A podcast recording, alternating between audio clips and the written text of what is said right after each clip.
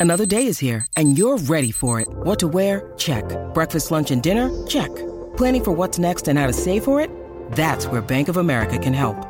For your financial to-dos, Bank of America has experts ready to help get you closer to your goals. Get started at one of our local financial centers or 24-7 in our mobile banking app. Find a location near you at bankofamerica.com slash talk to us. What would you like the power to do? Mobile banking requires downloading the app and is only available for select devices. Message and data rates may apply. Bank of America and a member FDIC.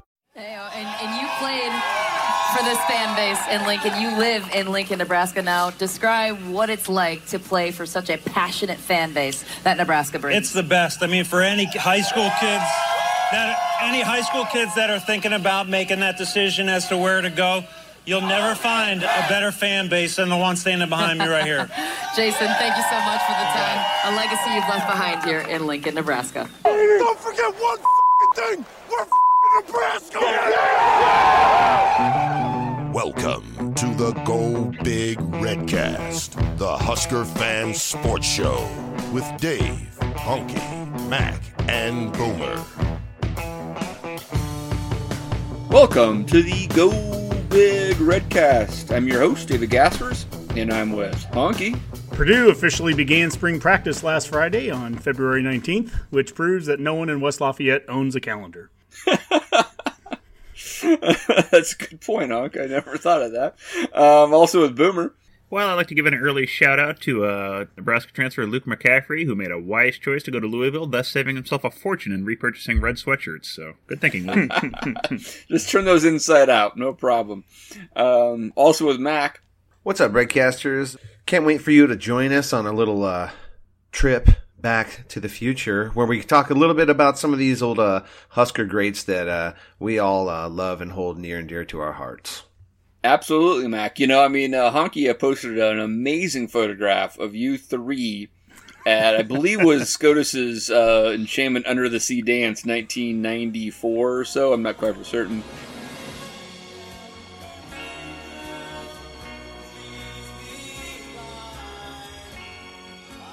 And uh, Honky, boy, you were one good looking young man there. Yeah, thanks. I don't know what happened. Yeah, I'm flying that not anymore. Yeah, but uh, yeah, that was a tape dance. Uh, although we were using CD, so it feels a little more modern to me. Yes, absolutely. I, I, they still branded them as tape dances, though. Ten feet behind us was a nun standing over our shoulders, making sure we don't play anything that had a, a parental advisory on the cover. So tape dances at Scotus were off the chain, man. we only had the one sign that was made in like 1984. Dave, so really confusing, so. Did you guys like blow out speakers or anything? Did you have any? Yes, we did. I, I seem to recall We did. We we did blow out the school speakers. I don't re- remember if it was one of our techno songs or something else we managed to blow it out with. But a good time was had by all till that happened. I did play serious at it, and because you know that was 94, 95, so that's like the first year of Husker Vision, and that was a big deal. And I played it, you know, everyone knew it was me. But uh, yeah, that's you know, good times. These are good memories, guys. That's right. Honky's been wearing his scarlet colored glasses for a long time, folks. Talking about Back to the Future, um, there's been some lots of Back to the Future news out of the Husker program this week, right, Honky? We have uh, Jason Peter and Jay Foreman volunteering to be around the team. We had Ron Brown. Um, kind of officially, uh, um, you know, announced as being a, a senior offensive analyst.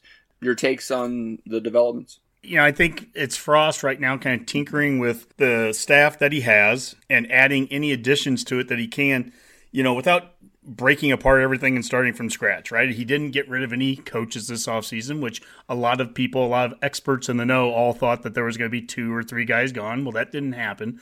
We're trying to build some consistency. I think that's what he's trying to do.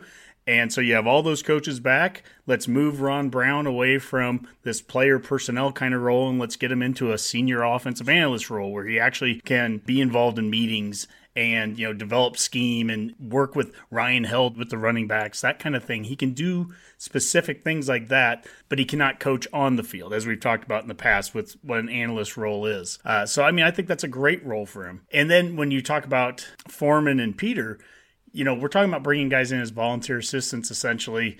And Frost said Jason's going to assist in the weight room, and Foreman's going to assist Marcus Castro Walker, who took over the position that Ron Brown was in.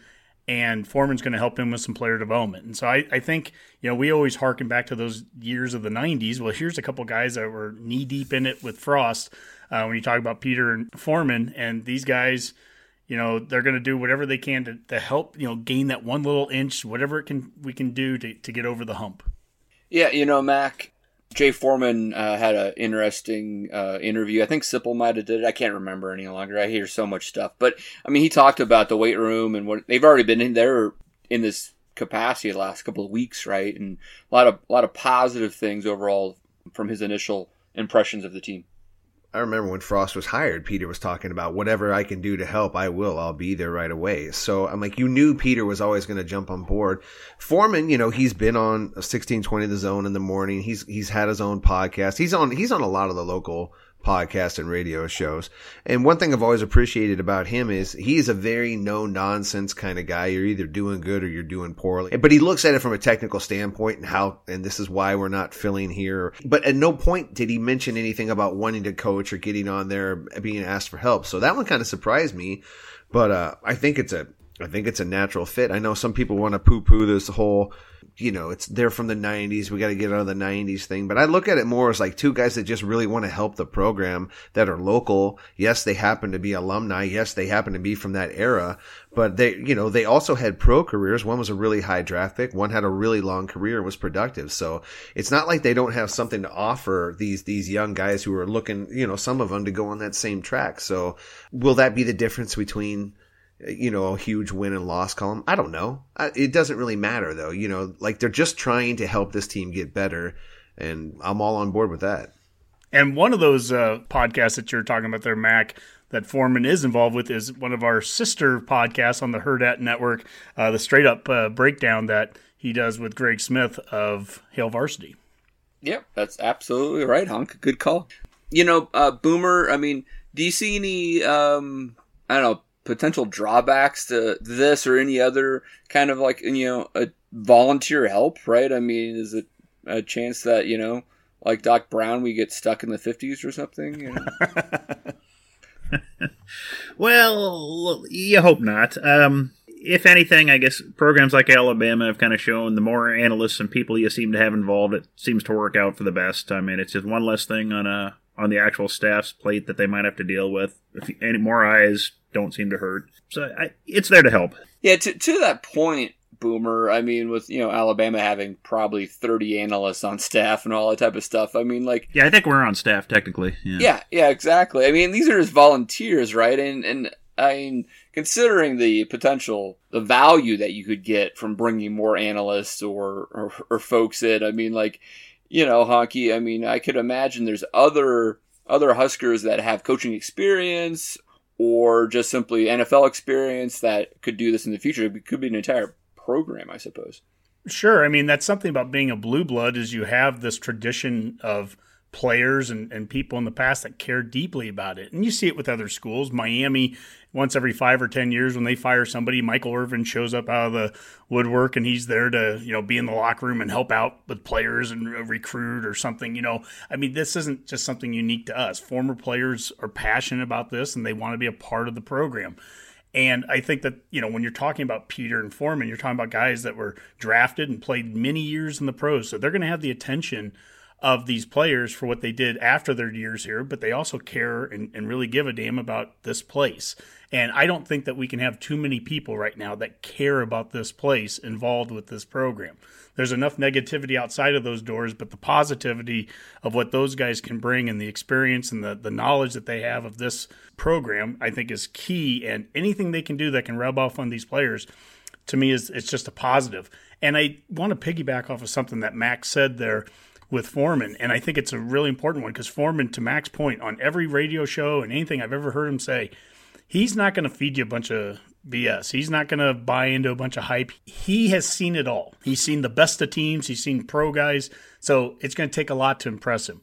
But when he said, and these are quote, I don't want to say that was one of my biggest surprises, but you just assume that a team that's been struggling in the win column, that they didn't work hard in the weight room, because that's really where it starts. That's where you really get a landscape of the team. Are these guys late to workouts? Do they finish workouts? Are they not physically fit? Let me tell you something. They check every single box from how they look physically to how hard they work. The numbers they're putting up in the weight room, it's all there. I mean, Mac, I'm not trying to hype anything up, and I don't think he's trying to, but I mean, I think he's shooting you straight, and that what that's telling you is that there is progress in the weight room, and that should ideally lead to progress on the field. Ideally, yes. And, you know, I feel like aside from the wins, which are the biggest, you know, I get it. But aside from that, everything else, they're checking boxes. And the weight room, nutrition, even the recruiting trail, I would argue, I know some people have a problem with that, but I mean, they, they are doing their best to turn this program around. So when you can get a guy like Jay Foreman in there who you're not going to buffalo, you're not to, you're not going to fool this guy. He sees what they're putting up. He sees the work they're doing. That encourages me quite a bit, actually. Yeah. Well, and Dave, that's the thing is that we've talked at, at nauseum here about how hey we've had 12 losses one score or less the last three years second most of any school in the country so we're close right but we have to somehow get over that that hump these are the little things but what can we do to get over that hump jason peter talked about how he thinks he had one penalty his entire career at nebraska and he called it a bs face mask against uh, uh, colorado but the point is there's a guy that had the right mentality to play football but he wasn't reckless on the field with penalties well, if that guy can rub off, if something with him from a leadership standpoint can rub off on these players so that we stop getting targeting calls, so that we stop getting holding calls that take off points when we've scored. How many times have we had touchdowns and two point conversions taken off the board, right? Those are the things. But in fairness to the guys this year, there's no way Peter goes through his career playing the same way he does with the rules in place now and not getting more penalties. Good point. I mean, those guys were torturous to quarterbacks. he would he would have had many, many, many penalties. but I get what you're saying. They would have just adjusted to the style of play. yeah, Come yeah. on, come on. You can play you, you know, Ndamukong Suh, right? You know, right. You, you, can throw guys around and do it in a legal way. So Fair. Okay. Maybe you can't grab some of the things. Chad May probably that wouldn't happen today. Right. You know. Yeah. Plus all the camera angles they have nowadays, not good. Texas A&M got to do that to uh, Ben Cotton that one time, and like that's oh, right. Yep. Uh, I don't want want to think about that game. Well, you know, I mean, in more uh, an official capacity, we do have Ron Brown as a senior offensive analyst. I believe his focus is on running backs, mm-hmm. which we've talked about here before. It makes total sense, and it's a position that we could. I'd love to see some growth from these guys. I, we think we have some potential talent there that could really produce in the field. We didn't see enough of it last year. Ryan Held obviously spends a, you know a lot of his energy recruiting. Just it's great to have one other voice in that room. I would think mm-hmm. another positive, right, Hunk? Well, yeah. I mean, we're going to talk in a little bit about the top five running backs in the in Husker history, and some of the guys that we're going to be talking about were coached by Ron Brown. So if Ron Brown can be assisting in that room. While Ryan Held, who has the official title of running backs coach, if he's out there doing the recruiting coordinating piece, which is what his other job is, uh, and he does quite well at it. I mean, that's fine too. I mean, again, Alabama's mastered how to utilize people in multiple roles, former head coaches that are analysts and all that stuff. Hey, if we're jumping on the train here too, I mean, I know we've had analysts in the past too, but I think we're really taking an interest in it by moving a guy like Ron Brown, by bringing in a guy like Bill Busch. I mean, that those are coaches longtime coaches that care about Nebraska too, the same way that the Peters and Foremans do. They care about this place, and now they're going to be in a role where I think they can have a little more hands on effect with what's going on on the field. Frost is making a lot of subtle moves here in the offseason. They're not big moves, right? Yep. But um, there's a lot of tweaks going on, and you know, you're kind of changing the recipe up a little bit. Um, and and let's see if that turns out to be um, the tweaks that were needed to to get us to a, a few more wins next year, right? Absolutely. You know, one of the things I think about too is what a fortunate position Nebraska is in, in that we have this pool of guys that we can pull from to to be on the modern day coaching staff, eh, but that truly, truly love the program. I'm like, there's no doubt where Frost's uh, uh, loyalty is. Same with Held, and we're bringing in more guys that, yes, they harken back to a winning time, but they also have a deep, deep love for their school, for the program. And a lot of schools don't have that luxury. They have coaching staffs on that they hired for, you know, good reasons, but it's like the more guys we can get on board that love this program and want to see it do well, they're not trying to make, this isn't a stepping stone career thing for these guys. They're just here to help and, and get the program back on its feet. I think I think that's a wonderful thing, and it's a it's unique to Nebraska that we could pull these guys in here and I, I don't think there's a lot of that around the country right now with the coaching staffs that are that connected, that connected to the school that they're on, that actually harken not just from the program, but from the time when the program was winning. You talking about Ron Brown? He was here for so much winning, and Jason Peter and, and Foreman, like we already alluded to, Frost himself, you know, and uh, there's just a, ton of guys that are, are linked to our, our greatest period of time that are still with the program and still willing to give up their time. We it, it's got to pay off look, I, some people may maybe we're getting too much into nostalgia, talking '90s and stuff, but I also don't think it's something that you just shy away from. If you're Nebraska, I'm proud of those those years. I'm proud of those championships, and I don't care that they're 20 years ago. There's nothing wrong with being proud of those and, and trying to sell those. And uh, you have to sell more than just that, and I think our coaches are. But uh, that's a major part of our history. And you know, Chaz Mac, when we talked with Chaz and SoCal uh, a couple months ago, we talked about how important stability was in the program. We talked about how this isn't a time just to go and, and start over with everything for the people that were calling for Frost's head. I, I think that was the, the part of that conversation that we had. And when I think about that conversation and I think about Dave, what we're talking about right now, that we aren't making these big moves, we're making subtle moves. To me, that makes sense. You know, let's let's make it through the next year, the next two years. And if, we're four and eight after next year, it's time to make big moves Right now, I feel like we're close. So let's make the tweaks and let's not, you know, throw everything aside and start over. There's no reason to do that. We've done that plenty of times in the past. I, I don't think we're far away, so I, I, like the moves that Frost has made. All right, good stuff. Honky, uh, any uh, transfer portal news?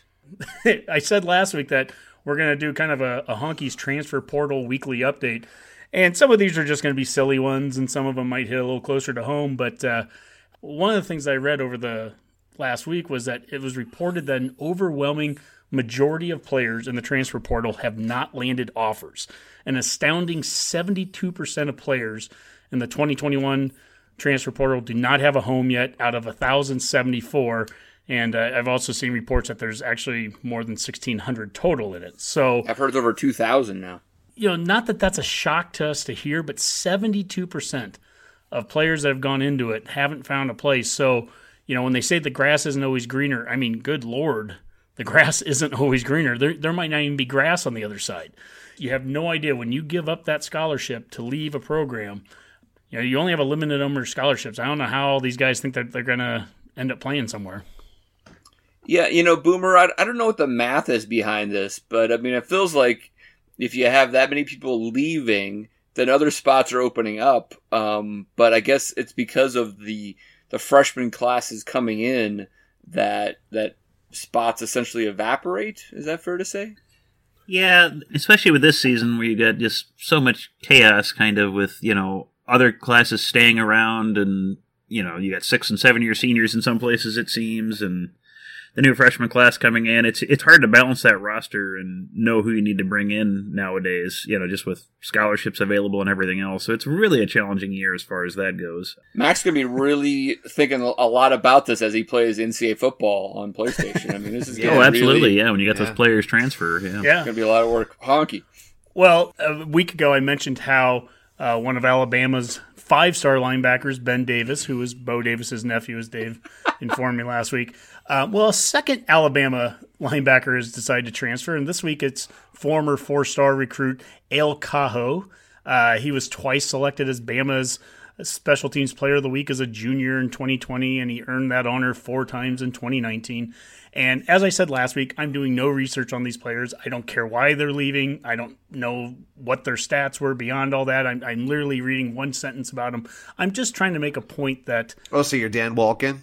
Yes, exactly. Okay, perfect. I'm All just right. literally making a point that there are players from schools like Alabama, and we mentioned a Clemson starting linebacker that went into it. Nebraska's not the only school that has people in the transfer portal. I just like to remind people, you know, as, as often as I can about that.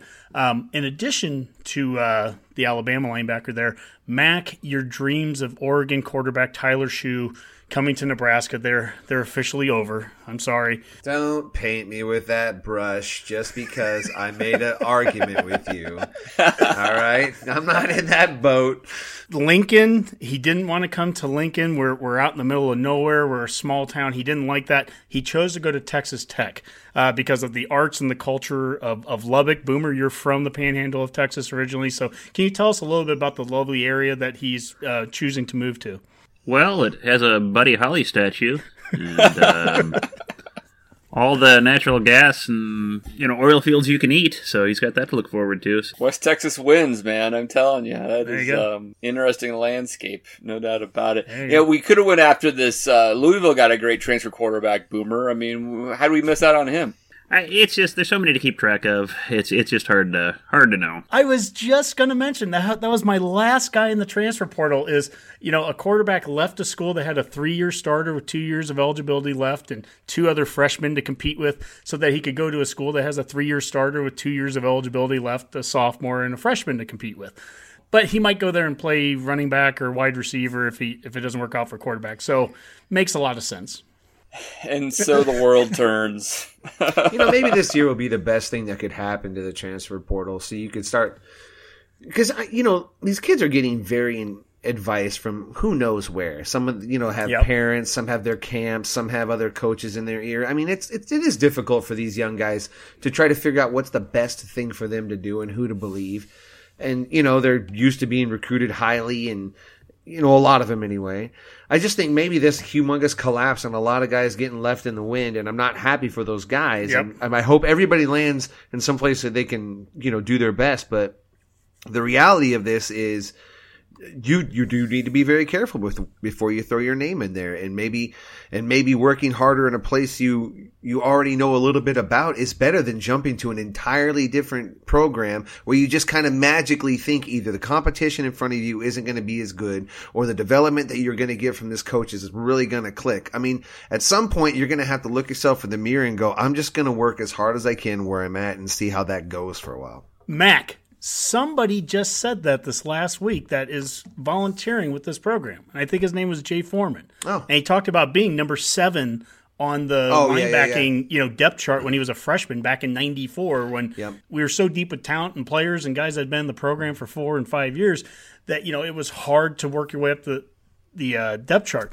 And I'm curious what a transfer portal would have looked like in 1994 and 95 for Nebraska players. Would they have just jumped ship because they were seventh, or or was there such a culture? I guess let's use that word. Was there such a culture built in that no, you're going to stick through it, you're going to fight your way through it, and and earn your spot. Well, we probably, I mean, we probably would lose some guys to it. Sure. I mean, I just think that's the nature of the beast. I think we would have lost the right guys.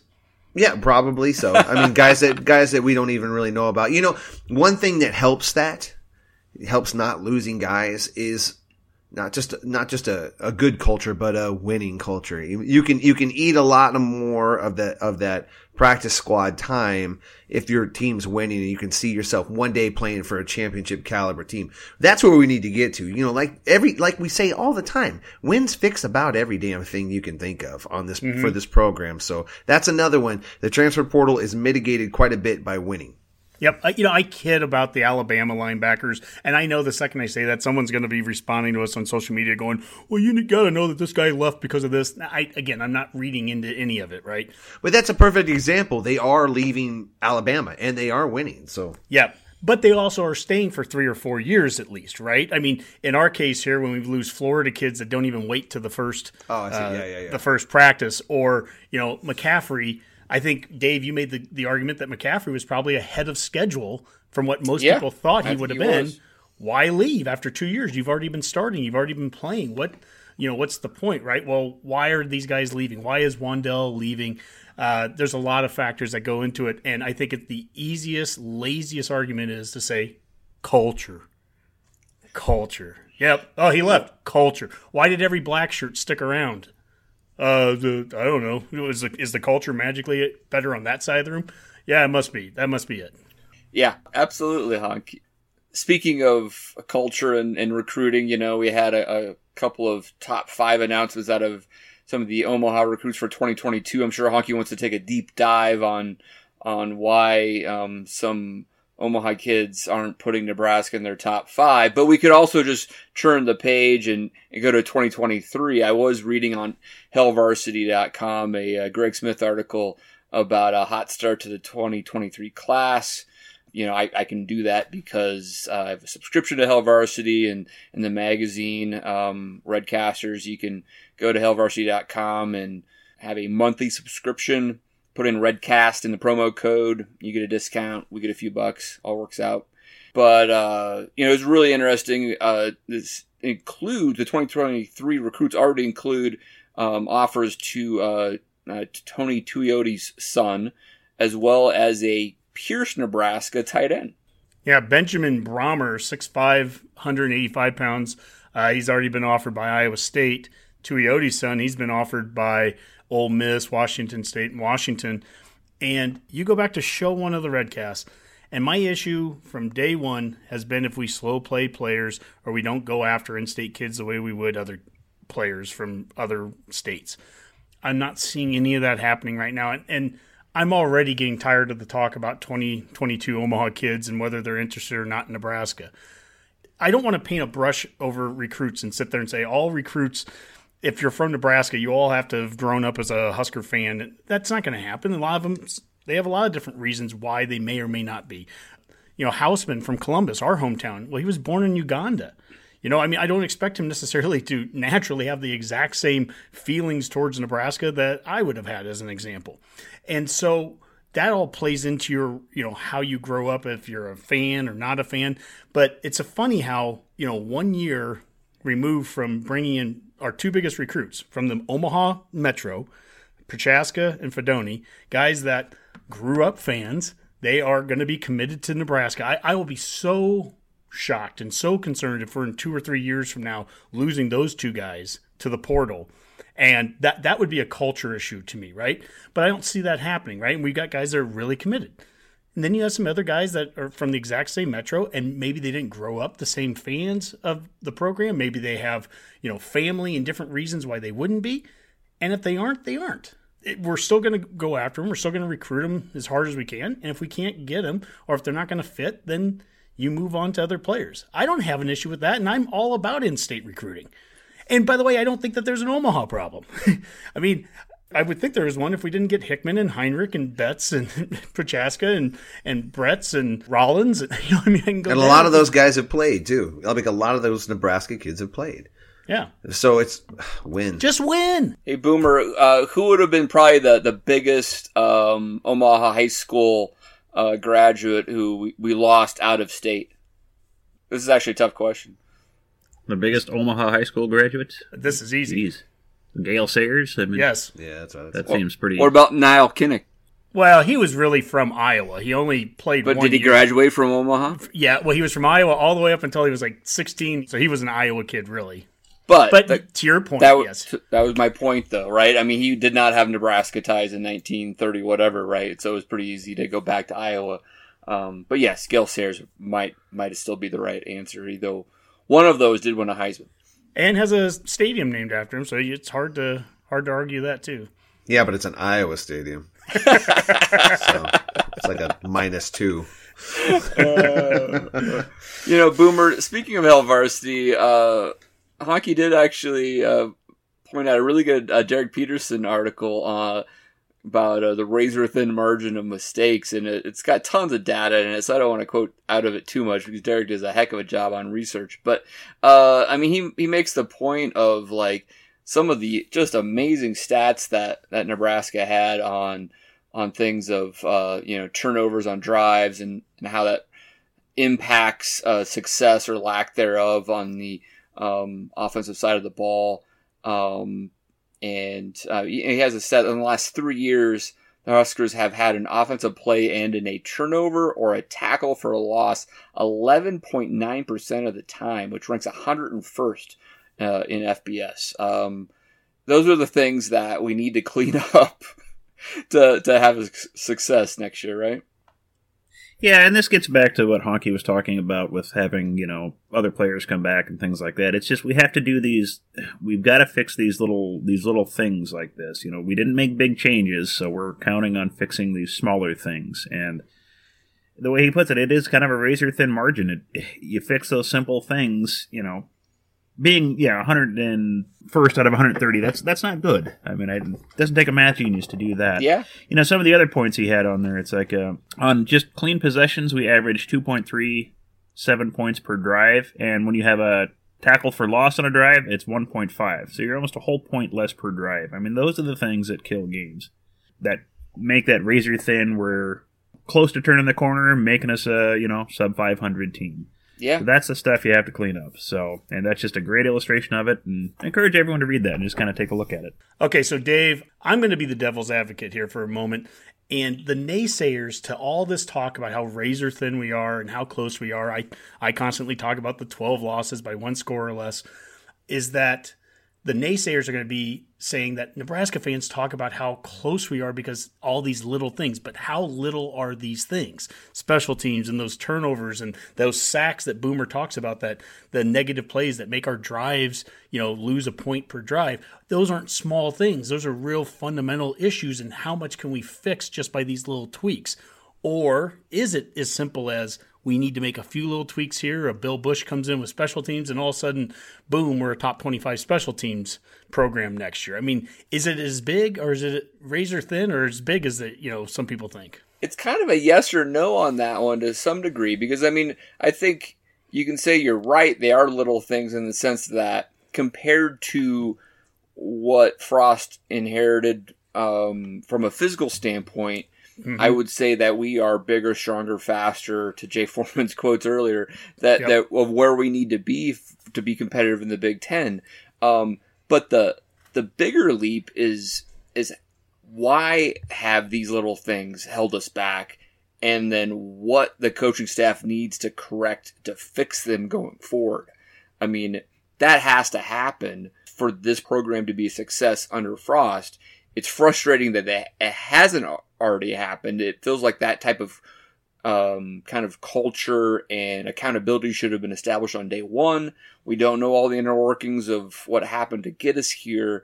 Let's not worry about that. Let- Let's figure out how to fix it. But it, it doesn't seem like it's as easy as it should be, right? Um, And that's the frustrating part for everyone is like, why is it taking so long to fix these little things? And um, there's a lot of circumstances here that it's hard to put a finger on. Yeah. Well, we all know the answer is just culture, right? It's just culture. Yeah. we just we get a better culture and, and we won't get sacked anymore. I think that's the important takeaway from this discussion. Yeah, you know, um, since we're just kind of going off on, on tangents, one thing I did want to want to talk about was, uh, you know, the culture of Nebraska. No, um, you know, uh, unsportsmanlike conduct has talked about this a, a couple of different times already. Uh, but it was a podcast on the Athletic. Uh, Andy Staples and Ari Wasserman ranked the Big Ten uh, coaching jobs, um, desirability. Essentially, they were like, "Well, oh boy. and uh, it's like you know just you know the next five year window right just trying to have currently where you're at next five year window what are the best job to have what's the worst job to have um, and you know ohio state was number one obviously but a lot of their focus was on recruiting um, but uh, do do you have any honky do you have any idea where they put nebraska Well, we're in a conference that's called the Big Ten that has 14 teams, so I'll say they put us 16th. I don't know. Uh, yeah, I'd say twelfth. boomer you want to break the news to him Well, actually, Mac was fairly close. Uh, I believe they had us uh, both uh, ranked 11th, if I That is recall, correct. uh, behind Rutgers. behind Uh, Rutgers in my head. Yeah. yes Just win. Yes. God, this is so stupid, but just win. So I, I mean, as I mentioned, I don't want to steal this. Unsportsmanlike conduct has covered this at depth. They actually have Ari Wasserman on. Uh, well, when we go live tomorrow, this podcast, they're probably going to have have Ari on. So I don't want to actually talk about that anymore. But it, it did want me to prompt a question to you guys actually, and and it was it, it's this uh, kind of perception, I guess, to point of just win, right? I mean, we just need to win to fix th- this, right? Even if it's just getting back to nine wins a, a, a season. What has been more detrimental to the national perception of Nebraska football?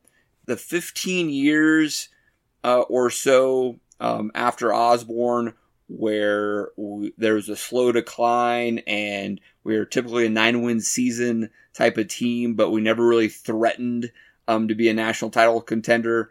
Um, you know, after after Solich's 2001 year, or is it the last you know five six years, essentially the Mike Riley and Scott Frost, um, you know, six years where we have had multiple losing seasons and are non-competitive and can't beat Wisconsin, Iowa, and, and Minnesota and Northwestern. Which what's more detrimental to our perception, the last five or six years, or just kind of the the lackluster, you know, sustained average teams of the Callahan and and Pelini years? Uh, for me, I don't think there's any questions. The last five years has been worse, and and I think it's compounded by the fact that you you see the emergence of social media. So so many things get talked about and illustrated and highlighted and nagged upon that it just really hammers home when you're struggling. Other fan bases are willing to pile on and talk about how you struggled for a long time. The mediocrity before um, didn't help but then you and then when it finally the you know comes crashing down and we're having these seasons it's like ha we knew it. You guys were declining and you've hit now you've hit your you know your rock bottom so to speak. So and then yeah like i said with with social media on top of that i think these last these last five years and especially with the recruiting cycles going so quickly have have certainly hurt us. Yeah it, nebraska football history has picked inopportune times to have their low years we've talked ad nauseum. We did a Husker History 101 with Mike Babcock about how great Nebraska football was from 1891 to 1941. But we had a really bad 20 years from 40 to 62. And what's happening during that period? TV. So TV comes out, college football starts being televised, and who's on TV during that time? Notre Dame, Oklahoma, Army, Navy, those kind of schools, but not Nebraska. So when people think about who are the traditional powers, Nebraska doesn't get that play from the, the way back because when that media was coming out, we weren't part of the discussion at that point, even though it was literally the only time from 1891 to 2003 that we weren't a real dominant player in the college football scene. Well, the last 10 to 15 years, to Mac's point, when the social media and, and the internet has really blown up to the point that it has, we've picked a time to be low. And you know, and then you it just people pile onto it. And so what is it? Well, you know, I'm sure we're the 11th best program to have, you know, to be a coach of right now because look at how horrible our recruiting area is. Never mind the fact that we recruit better year in and year out yep. than all the other schools, right? I mean, Iowa has 8, 9 and 10 win seasons recruiting in the exact same area that we're recruiting, right? Um, I guess we just need to get into we need to start having 30th ranked classes and then we can have the success they do, right? We just need to win. Well, and if we started winning too, with we could take the social media presence that we have as a Husker fan base, oh, which is huge. Goodness. And if we started wow. winning, we could build ourselves back up pretty quickly because we would be relentless. so, I mean, there's there's there's no, I know, you know, true. you know, it, there's two true. sides to this. Like, look at us as a podcast, how desperately we want to talk about wins. You know, and we're we're talking about seasons that are historically the worst we could ever have imagined. You yeah. know, so this the the interest. I get that's why it's probably a less desirable job. I don't know if it goes about that in the article, but part of the reason this job would not be desirable is the expectations are to be great, which is part of the reason that this job is the perfect job. I mean, it's because you yeah. you you need the fan base to be rabid to stay relevant. Otherwise, you're just going to drift. Mac, that's exactly right. I mean, some of the points they made were like, "Oh, it'd be it's great to be at Michigan State because no one really cares that much, and you're in a, a good recruiting area." And I like, is that really what you that? want as a coach? I, I am yeah. intrigued on the mentality of apparently it's a advantage if you don't have a good fan base. Apparently, we're yeah. the problem guys. I didn't realize this, but apparently, fans that care are really a detriment to getting a good coach in here. To some degree, if you look at Tennessee, if you have crazy, insane fans, then it can be a detriment. So yeah, but we haven't done any of those things. Yeah. Yeah, we're not those things. At least this podcast isn't so. And really, when it comes to the last 15 to 20 years, one of the biggest detriments, we've said this multiple times on the show, is we've had leadership issues where we have ended up firing nine win coaches multiple times. And, and we've had some of those issues, but we've talked at, at nauseum about how that part really, even though the last four years, three years have been really bad on the field on football and even with basketball, but the leadership that we have is so stable from the president down to the head coaches. That's all still there. That's in place. They're not making big changes and, and shaking things up. And I know that's frustrating for all of us to have to sit there and watch it and and we just watched a basketball game again tonight one more loss right just throw it on the fire right but are we making progress with the right people in place and are we giving them all the resources they need and can they get the job done do they have the time to do it that's what we have right now and you know there's no guarantee it's going to work but I, I feel more confident about working right now than i have at any other time during those 15 years because of everything we've just talked about and the stability that these coaches have above them. You know, it's on these guys. We hired good guys. Let's them do do their job. One of these things they always seem to reference when it comes to Nebraska is our recruiting disadvantage, and yet historically it's never been a problem. So I don't get if you take the disadvantage so, has always been there. I don't yeah. understand how it changed. And and we're pretty good at overcoming it. So like that's not really something to go forward with. Is it harder at Nebraska? Maybe. I don't know. But I think recruiting's hard everywhere. I think a lot of teams put a lot of effort into recruiting. I just yeah. think that's how it goes. So like, they keep saying that. Like we're, like we haven't been able to, that's not the thing we're struggling with. It's not recruiting. It's nope. the development and, and the production on the field. So, so like that's the problem. So I don't get, I don't get what they're saying. And then when you do, you've got, you've got a sellout streak that goes back to the sixties. So, what? Yeah. Well, who the heck wants something. to come to Nebraska where we just had, you know, a, a snowstorm that was negative 30 degrees a week ago? Of course, it's 50 today because, you know, why not? But, you know, who would want to come here, barren land in the middle of nowhere, blah, blah, blah? Well, apparently the number one recruit in Hawaii because he came here. And we constantly get guys from Florida or California or Georgia. The, the problem isn't getting guys to come here it is about getting the right guys to come here, and then to your point, Mac, developing them and and keeping look, them here. I feel like we're doing that with such a, a majority of the team. I feel I see progress across the board. The wins have to come with that at some point, and and quite honestly, soon they have to start coming because you can't have all this positivity. You can't have Jay Foreman walking out of the weight room going, "These guys look like they can, you know, go up and play against anybody," right? and not have it eventually lead to victories. So it has to start to happen at some point. I'm not telling Frost anything he doesn't know. This guy, he's as dedicated and committed. We have people that are absolutely dedicated to this program, that yeah. love this program. That was the right uh, formula three years ago when these guys came in, and it's the right formula today. We just need the wins. We just need the yeah. wins. If you're going to put this much damn time into into making dinner, you know, it better be a damn good dinner. And I feel like we've taken all the steps. We're doing all the right steps. We're getting the finest ingredients. We're making sure all our ducks yep. in a row. When this thing finally takes off, it needs to not be just slightly better than Iowa or just a little bit above what Northwestern cycles in and out of. No way. Like this needs to get, when it gets good, it needs to stay good and be good. Amen to that. Absolutely. All right, guys. Um, well, Hunk, you know, another thing that we've been working on here on the Redcast is this um, top five position rankings thing. You want to talk about that a little bit? Yeah, I started it last week, and uh, we had kind of done a little bit of a text chain on it, and we started it with quarterback, and I threw five names out there, um, and then graphic designer Swobes created a graphic for it. We posted it out there on on Twitter, and it it took off. We had a lot of response to it, which is great. Thank you, Redcast Nation, for doing that. And it's something that got me thinking, well, we should really incorporate this more into the show and really make this a weekly thing. So each week for the next couple months at least, it's off season, it's time to do this kind of content, is let's break down a position group all time at Nebraska and, and come out with our top five.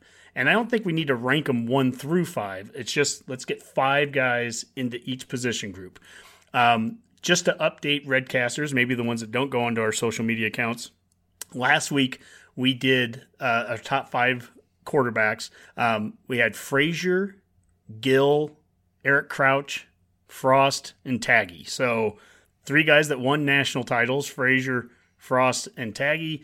A guy that won the uh, the Heisman and Crouch, and then Gill, who obviously, I mean, he revolutionized the position for us to the triple option. Went 22 and two as a starter his last two seasons here. Could have, I mean, literally came within inches. You want to talk about razor thin inches of back to back national championships undefeated. Um, and walked away with none, which that you know hurts his his all time status in some people's minds. But um, when you think of those five, and I'll start with you, Dave. Do you have any issue with those five being in there, or I'll give you some of the feedback we got? But uh, You know, uh, what do you think of that list? You know, it's, it's a strong list. There's no doubt about it. It's hard to exclude national championship quarterbacks on there. Um, but, you know, I mean, there's a lot of folks that get left off there. You know, the 70s did have some very good pro style quarterbacks. Um, I believe you did get some feedback about Vince Ferragamo, for example, Dave Humm. Um, I think you could go back. I mean, from the point of Gill being a transformational quarterback uh, for Osborne, Boomer, who was the the, the first quarterback uh, for Devaney? Bob uh, Dennis Claridge. Oh, you're right. Yeah, Claridge was first, but then uh, Churchich would follow that. They were very competitive there in the mid '60s. There, so I mean, there, there's some some really good names out there. What's interesting is some of the arguments came with Crouch.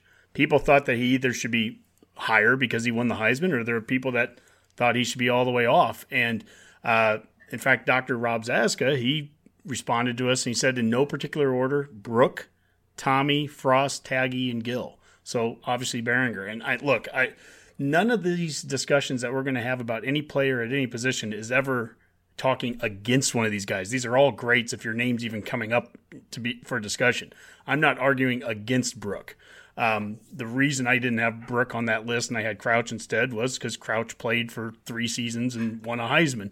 But obviously, what Brook did to come in and go 8 0 as a starter, you know, that victory, one of my favorite games of all time is 94 against Colorado and how he showed up to play in that. And obviously, we don't beat uh, Miami if we don't have Brook and Tommy. Brook is absolutely one of those all-time great quarterbacks for us. He just has more of a limited body work. Just isn't yeah, his big. resume is a little bit shorter. Yeah, Yep. that's right. You know, I mean, like personally, just as a as a childhood fan of the Huskers, you know, Steve Taylor was a quarterback that I grew up with. Where I always put Steve Taylor probably higher than most people, just because I mean he he had a great production. They were very good teams, ranked number you know one or two uh, in '87. I mean, they they were highly competitive in the late '80s and uh, just didn't get it done right. Um, Mhm. But uh, Steve Taylor always sticks out to me. Yeah, we had a guy, Hokey Mark, so I'm guessing he's kind of a snarky Virginia Tech fan. He said what this list really highlights is the golden age of Husker football was 1980 to 2001. And what that to me highlights is that Virginia Tech people don't understand history or years very well because we had Tagge on it. Tagge Yep. was from 69 to 71. So right away that would expand it more. But we talked earlier about Claridge and, you know, you can go all the way back. I mean, further than this, there's plenty of QBs to pick from. Uh, actually, a knock on Tagge that we heard from several people that responded was that he wasn't even the best quarterback on the team at the time. Van Brownson Yep, uh, right. would have been the best uh, QB. So it, it's interesting there, but obviously Tagge walks away with two titles, wins the game of the century, has the iconic score against LSU where he's going over the. It's it's not dissimilar to the Brook versus Tommy conversation, really. Midlife crisis, he responded that uh, Tom Haas or I quit, and I think that's fair. Tom Haas, uh, any, anyone that remembers the uh, Georgia Tech Citrus Bowl, that was a that was a fun one. But uh, Mac, did you have any names that, that came to mind or anything when you heard that list that uh, you think we missed on? No, not necessarily. I mean, I feel like quarterbacks are often judged by their championships or how you know how well their teams do. So it all makes sense to me. But as we were talking about this, I was just thinking of like, all right, let's take championships off the table. Let's just remove those quarterbacks. Um, and then who would you go with? And I was thinking like Zach Taylor. That's a guy that was Oh, really a really good player for us. And just because I think some of it is he was in the afterglow of all the national championships. So the expectation he was never going to meet short of a national championship. Some of those guys in the 80s get the benefit of the doubt because we hadn't won one in a long time. But I, you know, Zach, Joe Ganz too. I mean, he was a pretty good little quarterback for us and, and produced some big time numbers. And then Sam Keller, who killed uh, NCAA football. you know, he's pretty. You know, Mac, to that point, I mean, sometimes one or two games in a player's career can change everything. I mean, could you imagine if Taylor Martinez um, won, uh, you know, two big uh, 12 championships? It would have a huge impact on, on our perceptions. What would one national championship do for Turner Gill, Tommy Frazier argument? Oh. Just one. You know, like Yeah. you would. I mean, he's he is Turner Gill, man. Probably he the most complete, explosive, just a great quarterback. and the coach of many of the other quarterbacks Right. that were on this list, whether it's Frost or if Brook would have been on it, Tommy. Right. And you know, Mac, you've mentioned this too. And again, we have this discussion. We are not trying to knock former players. But like Mac, we'll watch old games and Tommy throwing the ball, and he was a sub 500 completion career passer. He's literally awful at it. I mean, that, I mean, he's, that's his worst quality at a, as a quarterback was his throwing. That's, Great leadership, though. That's the Yeah. difference with Tommy, man. And what did we say? He was. This is. We're not going to rank guys moving forward. We're just going to come up with a top five list. But we did rank our QBs, and Tommy made number one. Why? Because he went thirty-three and three as a starter. He's the Yeah. only all-time three-time MVP in national championship games, including one of them that he lost to the Heisman winner Charlie Ward. I mean, we are not knocking Tommy Frazier as as, as a player, other than to say he wasn't a great passer, and everyone knew that. But that didn't ma- mean that he wasn't a great quarterback for us because we ran a style of offense that everything about him was perfect for. Hmm. But you're, you're right too, Dave, about like, you know, whether it's Ganz or, you know, Zach Taylor. Just think about some recent QBs. Armstrong, both the Martinezes. We've got guys that have played long careers here just in the last 10, 15 years. We've actually had quite a bit of stability at times at that one position. far better than our head coaches, really. yeah. yeah, very rarely have we had the uh, Sam Keller, or, you know, Tanner Lee one and done guys. Most of our quarterbacks have been long term dudes here, and depending on who you ask, so, you know, that's been a good or a bad thing, I guess. Yep, that's right. That's right. Well, um, are we uh, turning our attention towards running backs now, Hunk? I think so. I think that's it's fair game. And so the way that we'll do this each week is I'm going to come up with my top five. And again, I'm not no particular order. I'm going to come up with my top five, and I'll bring them up here. And then I really want us to beat it up. You know, let's have a good, solid debate. And I hope Redcasters enjoy this. And when we get done, we will post this group of five uh, with it. So I'm going to go with Mike Rozier, 1983 Heisman winner, Lawrence Phillips, Ahman Green, Ameer Abdullah, and to get a little bit of old school charm into it, 1950s running back Bobby Reynolds. Let's start with you, Dave. Did I hit it right out of the ballpark on day one, or or is there am I missing something? No, it's a really good list. I mean, this is harder than the quarterbacks, in my opinion, because there's so many Nebraska running backs that have all American credentials behind their name, uh, conference first teamers, um, huge statistical years. So it, it's this is a challenge, you know, from a name recognition. You know, someone like Roger Craig, who was here before Rozier and then actually transitioned to fullback when Rozier got here. You have your kind of 70s running backs like I.M. Hipp and Jarvis Redwine. Um, Jeff Kinney, for goodness sakes, guy scored some of the most memorable touchdowns in Nebraska history. Um, from our era, you have Keith Endzone Jones, right? You have Ken Clark, Derek Brown, Calvin Jones. I mean, the list just The goes on and Weebacks, yeah. on. So it's just really this is this is a great discussion. Well, and Mac, how about even the, the recent guys too? You know, we've had I mentioned Abdullah, but there's also Rex Burkhead. There's Roy Helu. Even Brandon Jackson won a. I think he was all conference uh, his junior year when he left early to go pro.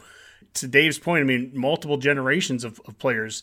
Was there somebody that you can clearly take off my list and, and put one of your guys on? So I mean, the only one I never watched Bobby Reynolds play, so it's hard for me to form an opinion on him too strongly. Um, I do, you know, Roy Helu. I feel is a guy that gets slept on a lot, and and he was an effective running back. I maybe battled some injuries, but man, he was fun to watch. Obviously, Rex Burkhead was just kind of old reliable back there. You know, Correll Buckhalter. You know, he was kind of he's had a pretty good pro career. He he was sort of in there in a time where we split a lot of carries up.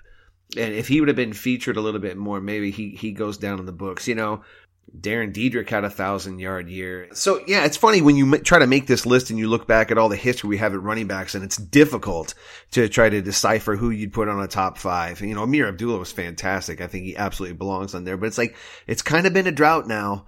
Um, and we really need to get back to that. So historically, we've proven that we can. So hopefully, this year is one of them.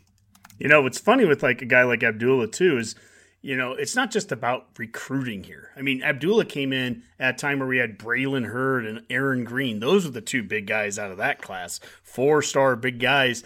And, you know, Abdullah was the one that, that worked his way out of that. Again, kind of what we talked about earlier, sticking around, not just taking off after a year or two. He went through the, the process and left here, uh, you know, one of the all time best. And I think that that's important for guys too, is that it's not always going to be instantaneous. You mentioned Roger Craig, Dave, and Roger Craig lost his position, ended here as a fullback because Rozier, you know, came in here from Coffeyville Junior College and takes the I back spot. So that doesn't mean the end of football for those guys. I think Roger Craig went on to do something else kind of okay after he left here, right? And uh, and even had a fullback in front of him that was from Nebraska. And I think maybe fullbacks will do a separate list. That could be next week. It's the off season. I think the non-negotiables here have to be Rozier, Lawrence Phillips, and Ahman Green. Is that safe to say? Does anybody have any argument with those three being somewhere in this top five? I'm not trying to be controversial here, but I do no, be, feel be like it, be I. I do feel like with Ahman Green, his resume is a little inflated based on the teams he played for. If you're asking me my top three, I would put Ameer ahead of Ahman. I thought he was a far more dynamic and complete back, and his college years. That I think Ahman came along in a really good time, and he's a he's a great athlete. But I, I don't know Ameer Abdullah. He was something. That's interesting, Mac. I, I, I, I mean, I don't know. Ahman's like straight line speed was such a, a great attribute that he also had a very good NFL career afterwards. You know, I mean, had a good NFL career. To me, know? he was almost better in the NFL. Um, Yeah. I mean, he looked more explosive. I don't know. I'm certainly I'm not disparaging Ahman Green, Mm-hmm. and I guess both of them had a little bit of fumble issues. But but you know, for example, the Akron game where Ameer makes that amazing play to score. Oh, the McNeese State game. Oh, I'm sorry. Yeah, I'm sorry. The McNeese State game where where Ameer makes that amazing play to score. You can't tell me that Ahman Green could have done that. I, he Well, they're could not. different backs. There's no doubt. There's different backs there. Yeah, I agree. But I mean, Ahman uh, around around the the end on a pitch um, and down the sideline. Um, as long as he didn't have to turn. No, I'm sorry. You know, he, he had great great speed, which he put to his advantage. I don't know, man. yeah, yeah. See, and again, this isn't this is the, the tough thing is like these are all all time greats. I mean, the fact that they're even in the discussion, and you have to get nitpicky down to some of the. po- I know what you're saying, Matt, because I I know you're a Packers fan. I mean, you you, mm-hmm. you love Ahman Green, and we I do. Part of it too is he comes right after LP too. Like you're talking about one of the sweetest running backs we ever had. So that's what I'm watching, and then it goes to Ahman Green. I mean, he was like a grown man when, by the time he was a freshman in high school.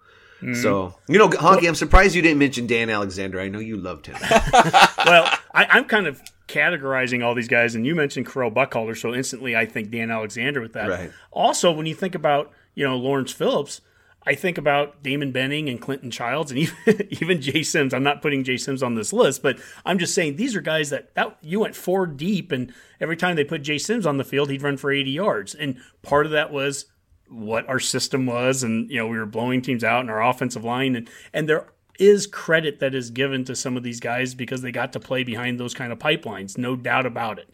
So what I'm going to do is based off of Mac's suggestion there, I'm going to say here's our top three that are non-negotiables: Rozier, Lawrence Phillips, and Abdullah. Are we okay with that, or do we? I disagree with that, but Boomer, Well, just to throw those, uh, since we're just talking those three, uh, does Phillips get dinged at all for missing big chunks of the season? You know, for his well-known issues. I mean, does that play a role in when we talk about great running backs for the program? Not I mean, not that- one bit. even with those dings, Boomer, I think he still is in in the top two. I mean, yeah, and sheer talent. Yeah, we It's- he had that, but It's, it's just a football list. Jeez, man. it is. I'm just yeah throwing it out there. I will say this: there's something to be said about for as much history as we have at the running back position and the amount of great players that we've had, and a lot of them have gone on to the pros and done well too. We don't have a lot of first round picks that have come out of that position, and that's something that LP did. The Weebacks that we had, Calvin Jones and Derek Brown, both of them went pro. They're not first rounders. Uh, Keith Jones, Ken Clark, guys that you know had great careers here. They weren't first rounders. Ahman Green Uh, was a third round pick. I yeah. Mike Rozier would have been a first rounder, but he ended up going to the USFL at the time. And Rozier, I mean, to at least get, let's talk Rozier for a second, not to debate him, but just to talk about what he did do. To have over 2,000 yards rushing, still the single season record for Nebraska in 1983, part of that scoring explosion. Um, the amount of touchdowns he ran for is he averaged like, was it, seven point something yards a carry, I think it was that season. And, and again, he, I think seven point eight or something like that. Oh my gosh! And he took over again for Roger Craig. I mean, he basically moved Craig in '82. So I mean, if, from the unquestionable standpoint, I think Rozier is the the strongest case of us. It's just For impossible to argue uh, that one yeah, against yep. it. The only Heisman winner, obviously, out of that position. So we'll do Rozier. We'll do Lawrence Phillips. We'll do Ahman Green, and I think we're saying that we'll do Ameer Abdullah. So what it gets down to is really it's that fifth spot. This is where we're going to fight, right? I put down Bobby Reynolds there. Um, I don't really think I'm going to get to keep him. Boomer, I'm going to go to you first because you're the only guy that could go further back in time than uh, than Bobby Reynolds, and I'm sure you will. So, who would you put at number five there? Yeah, that, I was trying to think of this. Um, kind of like I mentioned with quarterback, you know, you didn't have quite the lengthy career to draw on, at least in terms of what we think of as a modern quarterback. But uh, with with a running back slots, you know, you have so much more history to draw on.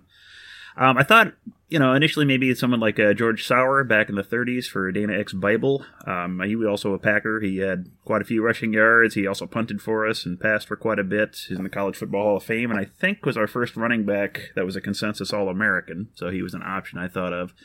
But then I decided I'm really going to fire up the old uh, flux capacitor on the Studebaker Model C, and I'm going all the way back to uh, the Sutton Comet of the Twister, Johnny Bender. He was a uh, Player from 1900 to through the 1904 season. He was a five time letter winner in football. Yes, he was there five years. And also won uh, four letters in baseball as well. he was a pretty solid athlete.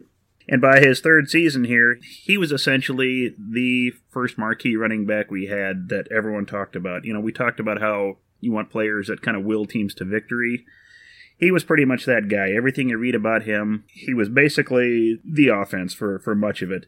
Um, 1902, for example, that was the first season we ever defeated Minnesota. You know, we've only beat him a handful of times from 1900 until, you know, basically 1950, and that was the very first time, and he's the only one who scored a touchdown. We won that game 6 to nothing. That was the first loss for Minnesota in three years. They were, they were the power basically west of Chicago. 1903, they talk about him all the time in that season uh, against Kansas. He had a like 70 yard touchdown run, and that same game, you know, they also played defense. He ran down a guy returning a punt for 60 yards. So you know, constantly playing both sides of the ball, breaking off big runs every chance he got.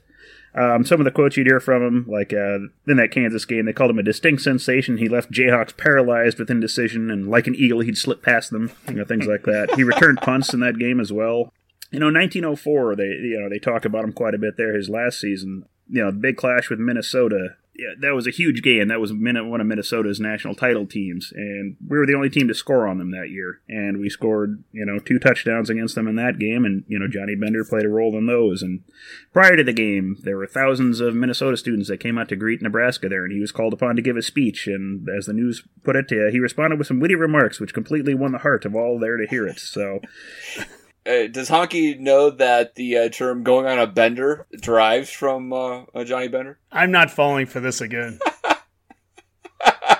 but then in that game, you know, he he not only scored a touchdown, but he also made a, a tackle. As uh, our hometown Columbus Journal then put it, uh, he prevented another touchdown and kept some good Nebraska money in the home market, which the betcast would be proud of. So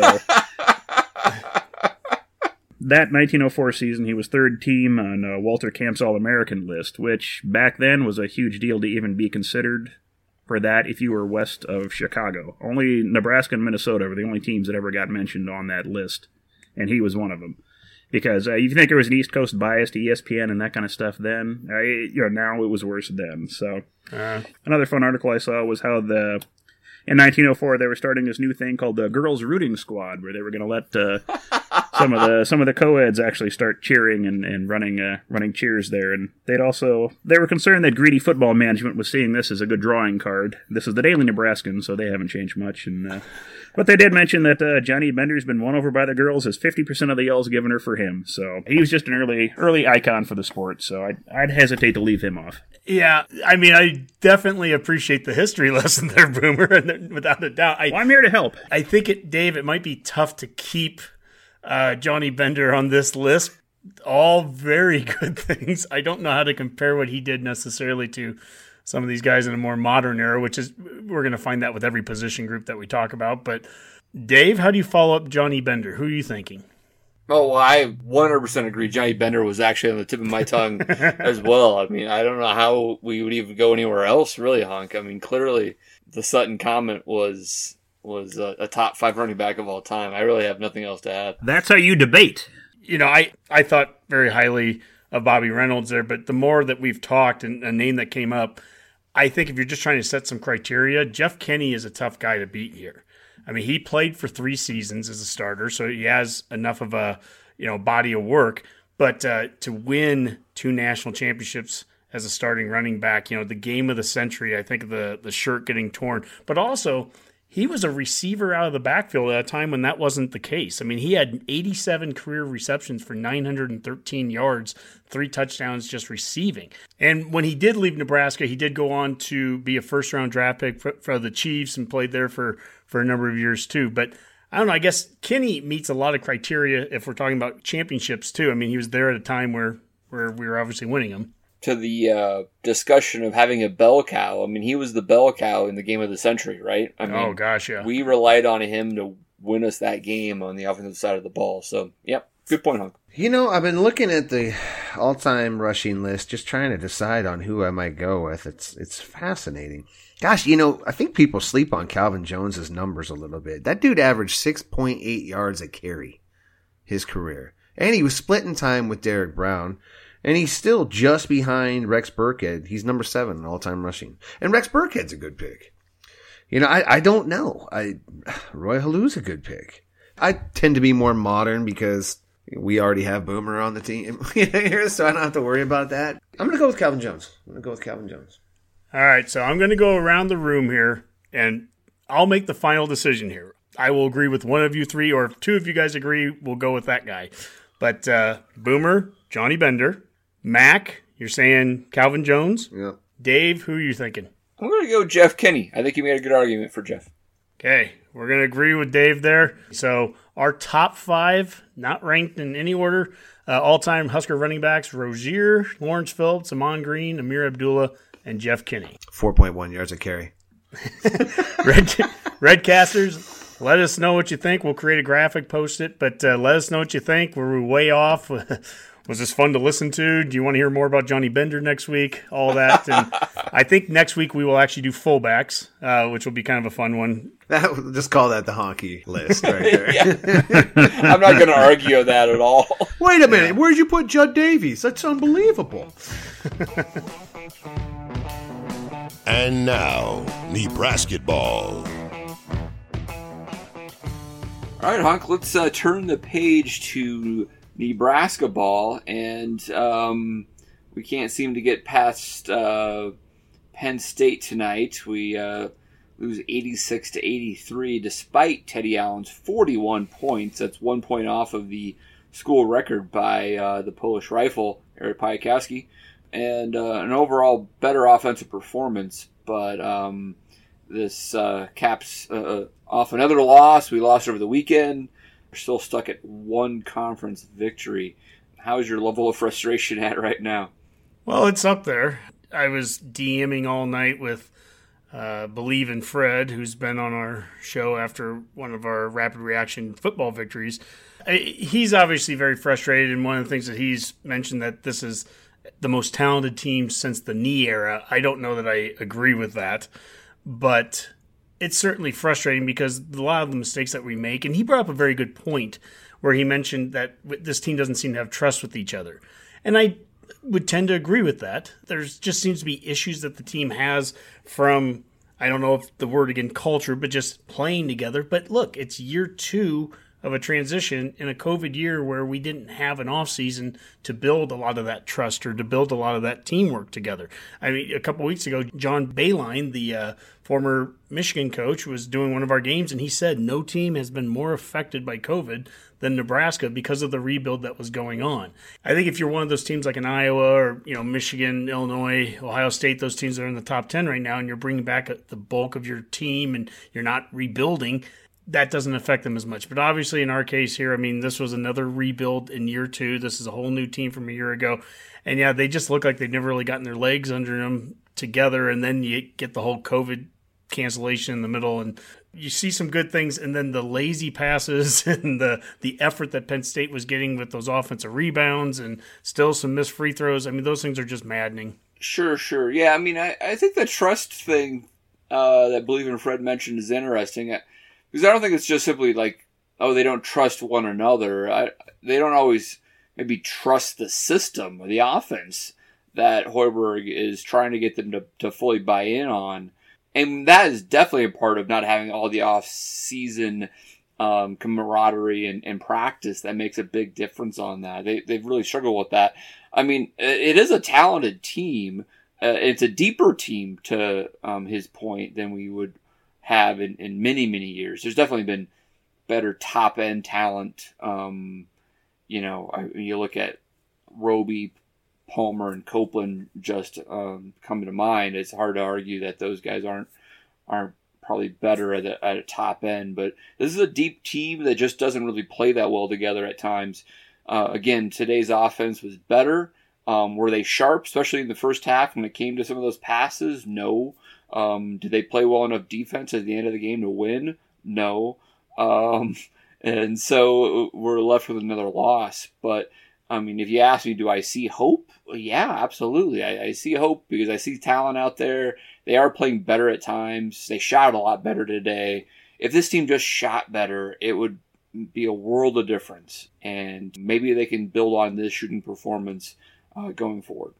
Well, we just went over running backs and said a top five. Well, let's create a top five of this team right now. Um, we know how important it is that we need to have the core of this team, whatever that looks like, six, seven players coming back next year. We can't have another rebuild going into year three. So if I said, who is that core? I don't know necessarily that's just as simple as saying, here's our starting five. It needs to be these five. Who do you feel needs to be that five, six, seven guys that we absolutely need to have back? We're going to be adding on Bryce McGowens and Breidenbach. So we're bringing in other guys around them. You know, what's that core have to look like, do you think? Yeah, that's a good way to look at it um, because I do feel like some continuity um, from this year to next year is going to be important. We didn't get a lot of that last year. Um, and I, have heard a lot of people talk about Teddy Allen and say, "Oh, he maybe not a good fit for the Hoiberg offense," and you know he, he's um, not always the most most athletic, etc. I I call BS and all of that. I mean, I would take Teddy Allen any any day because he's a gamer. He he wants to win. He plays hard. Yeah, maybe he's not a perfect teammate at all times, but I mean, he looked great tonight. Not only did he score 41 points, I, I he had eight rebounds, six assists. I think those were near career highs as well. Um, that's what he can do when he's shooting well, and he just creates shots and he, he creates opportunities for others. We saw opportunities for Thor and Derrick Walker tonight because a lot of attention was being thrown on on in the second half. So I, I started saying yes, bring back Teddy Allen. I think uh, Trey McGowens was also a no brainer. Extremely talented, extremely athletic, can jump out of the gym. Um, He's probably one of the more maddening uh, players sometimes. Is this whole like like reverse stop? I'm going to get a a defensive penalty by someone running into me type move he's done so many times. He got called on it tonight. Uh, it drives me crazy. But uh, I'd, I'd start with those two right off the bat. Yeah, and I think Walker um, we he might be our best passer on the team, and uh, I really like when Walker's out there. He's played well against bigger competition in terms of getting rebounds. We struggled tonight against their big guy, you know, he who I guess was leading the conference in offensive rebounds or was one of the leaders in it, and he certainly showed up again tonight. And a lot of that's effort.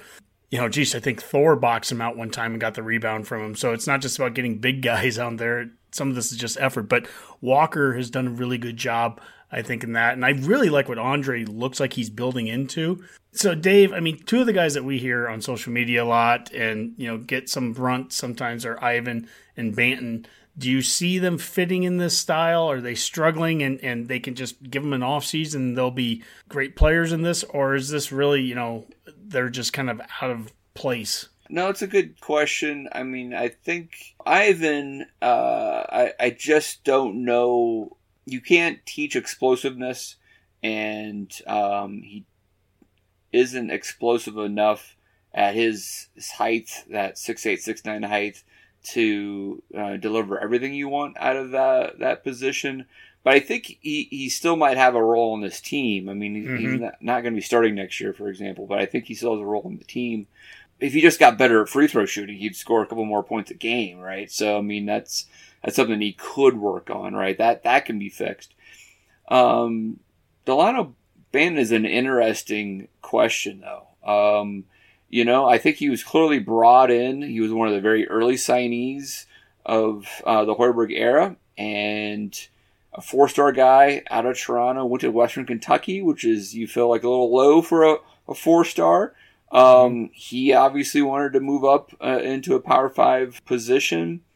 As a point guard, though, he, he doesn't shoot well enough, and he's not handling the ball well enough um, to justify that role right now. I mean, that could change, but I think you know if he's not a point guard, then it's tough to figure out the right role for him in this offense because he's not a shooter Mm-hmm. and he's not going to play a more traditional three or four role. So uh, uh, it's interesting to see where where um, Banton goes.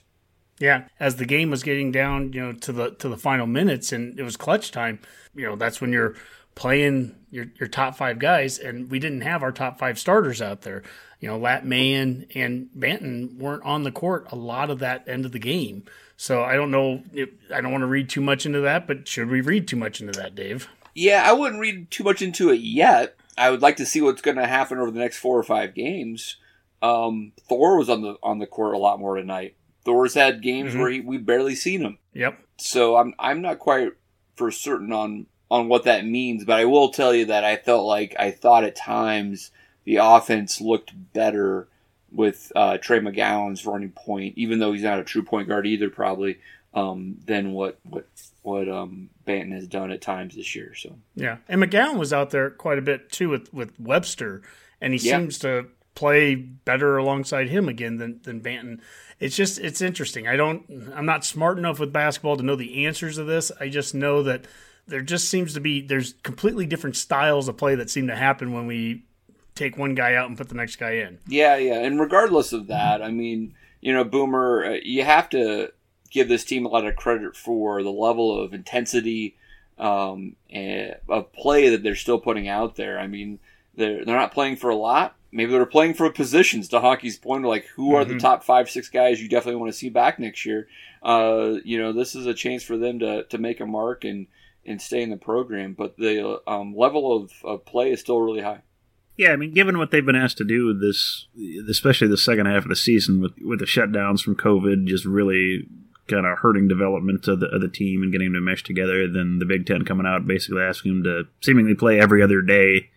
It it would have been really easy to throw in the towel in a lot of these games and just call it quits and you know lose by 37 or something every night. But they're still fighting, and gosh, again, it sounds so much like football. If they could just fix some of these It does some of these doesn't it? things. They might not be an NCAA tournament team, but geez, you know, they could have three, four, five wins under their belt a little more Yeah. readily, you know, than they do. It's just things are there. There's there's elements there. It's just things have to be tightened up. So I'm, Yeah, Nebraska right now we're charging towards the bottom of the barrel nationally in free throw percentage. We're hitting it was 62.44% to rank 331st out of 340 teams. Now that was heading into today. I'm not sure how exactly those numbers change. But Hoiberg was asked about that uh, and the approach that they do to the shooting moves, and he goes, "I'd like to challenge anyone to say they shoot more than we do in practice. That's our practice right now: shooting, finishing, trying to get a rhythm going where we can knock down those looks when they present themselves." So, I, again, you know, the, the effort's there. I'm not concerned about the effort, but it, it's at some point it kind of has to start to show up, right? And it just hasn't yet. maybe we should take the George Costanza coaching approach and do the exact opposite and don't practice shooting. You know, Hoiberg has talked about, you know, that horrible schedule that the Big Ten's given them. He actually has said it's not been that terrible for us that we we need to play games and and at the point that we are in our transition that these games it's good for us to play a bunch. Maybe not exactly the number they've given us, but he's not complaining about that. And he also when it gets compared to Michigan who's had COVID issues and then isn't playing the same rigorous schedule. He's like, well, they don't need to, and they're going to be just fine. They're going to make it to the tournament and be a top seed without playing all those extra games. But for us, it's something that ideally, hopefully, it should make us better in the long run that we're playing these games. So that again, that's our practice too, is just getting out there and, and running and playing. I am proud of the guys. I mean, look, they've went through a lot, and they're also we forget too they're coming back from COVID. It's not just that they were off for a month. A lot of these guys had it, so I mean, you're getting your your lungs and everything back from that. I mean, I anyone who's had it, you know, they talk about it, it doesn't just go away the second that you're you no longer have it. I mean, you you still can have lingering effects. So I mean, again, I give a lot of credit to every one of those guys on that team, but uh, it's it's tough to watch. And so is the life of a, of a Nebraska ball fan. that's right. That's right. It, it, just doesn't change. Hey, volleyball beat Minnesota on Sunday. Let's take that, right? That's right. That All was going to be one of my parting shots there, Dave. So. Uh, well, I'm sure you can um, uh, bring that back. Uh, speaking of parting shots, are we ready? Yeah, let's go for it. Let's get out of here. Uh, let's bring up Mac. I haven't heard him in a while. Yeah, not too much to say on the basketball front. I get all my misery out with football. It's nice to have a off season and watch basketball do the exact same thing. But um, I don't have much to say. We're kind of in the in the lulls of the off season. I hope everybody's uh, off season workouts are going well. I've kind of gone through a little gaining phase, not muscle, but some kind of gaining phase. I'm looking to bounce back though. Um, I'll keep you updated as the as the results are positive. If you don't hear me talking, then you know how it's going. Hey Mac, two, two weeks from now, uh, we're interviewing uh, Brett Ciancia, Pick Six previews, so that'll be some fun. I should be down five pounds by then. All right, Boomer. Well, I just wanted to uh, give one last little uh, oh push for Johnny Bender to all our listeners out there. You can go ahead and flood uh, Honky's Twitter account and uh, email on that. And just uh, would like to remind them that after that 1902 uh, victory over Minnesota, they had a boisterous parade downtown, and uh, including building a gigantic bonfire in the middle of the football field and uh, liberating a cannon from the state capitol grounds and, and firing that off repeatedly. So let's see if our modern running backs be able to stake that claim. Now that's that's hard to top. Be honest with you. All right, Honk. I'm going to start a little bit with a somber note here. Uh, our continued prayers go out to Andy Hoffman and his family. Team Jack is is important to our to us. That's an important cause. And Andy recently had a cough that turned out to be COVID nineteen himself, and it's delayed his chemo treatments and some other appointments. And uh, I mean, I'll tell you, if there's ever a family that that that needs some of that good fortune and everything, what they've gone through, you know, just continued prayers from Redcast Nation to you guys. Um, on lighter note, uh, KRNU, uh, happy 50th anniversary today to KRNU. Our very own Redcast Dave uh, is a former uh, voice on what night is ninety point three. Can tell you're a regular listener, Honky. Rick Alloway, Professor Rick Alloway, uh, is the director of KRNU and a big influence on many of the broadcast journalism students um, at the University of Nebraska. He wasn't the voice of the enrolled system, was he? Yes, that was his voice. Oh, that still haunts my nightmares.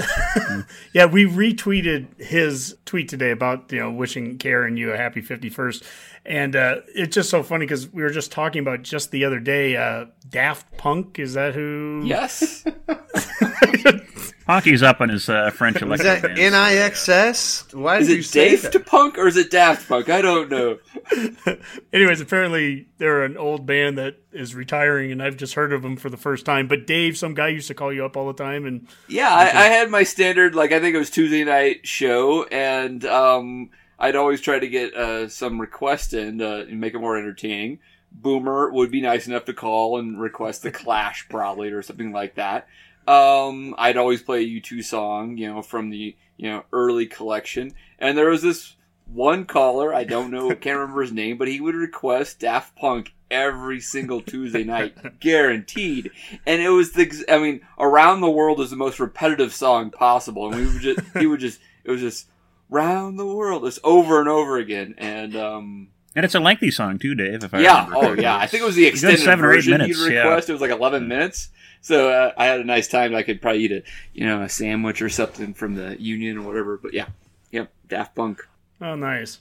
Well, and my last uh, bit is on volleyball, just in general. And we mentioned them a little bit earlier. They had a tough loss to Minnesota on Friday night and came back and boom, one, two, three sweep. And that's what championship teams do. I mean, you take a little adversity, you come back, and you give it back to them the two days later. And part of that was the toughness of Nicklin Hames. And anyone that saw the video in the third set, she took a spike to the face. I mean, this is it would have knocked any one of us out.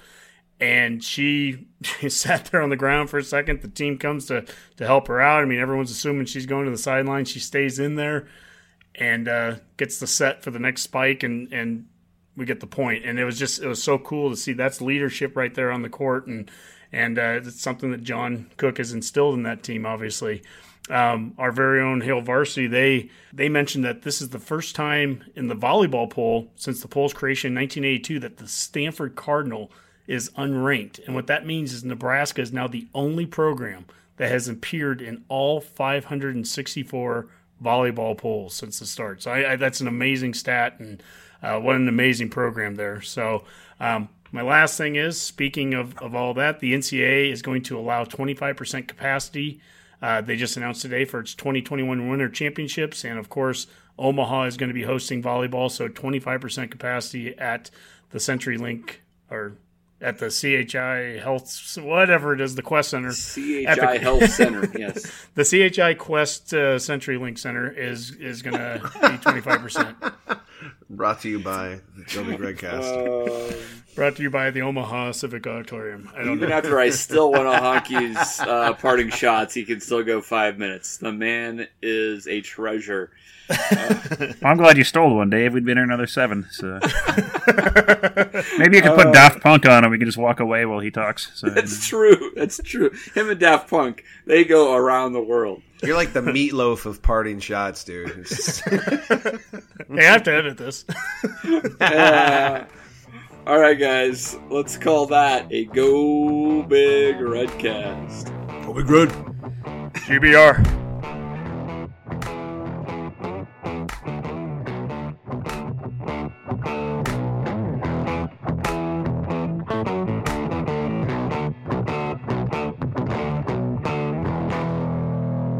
a Hurrdat Media Production.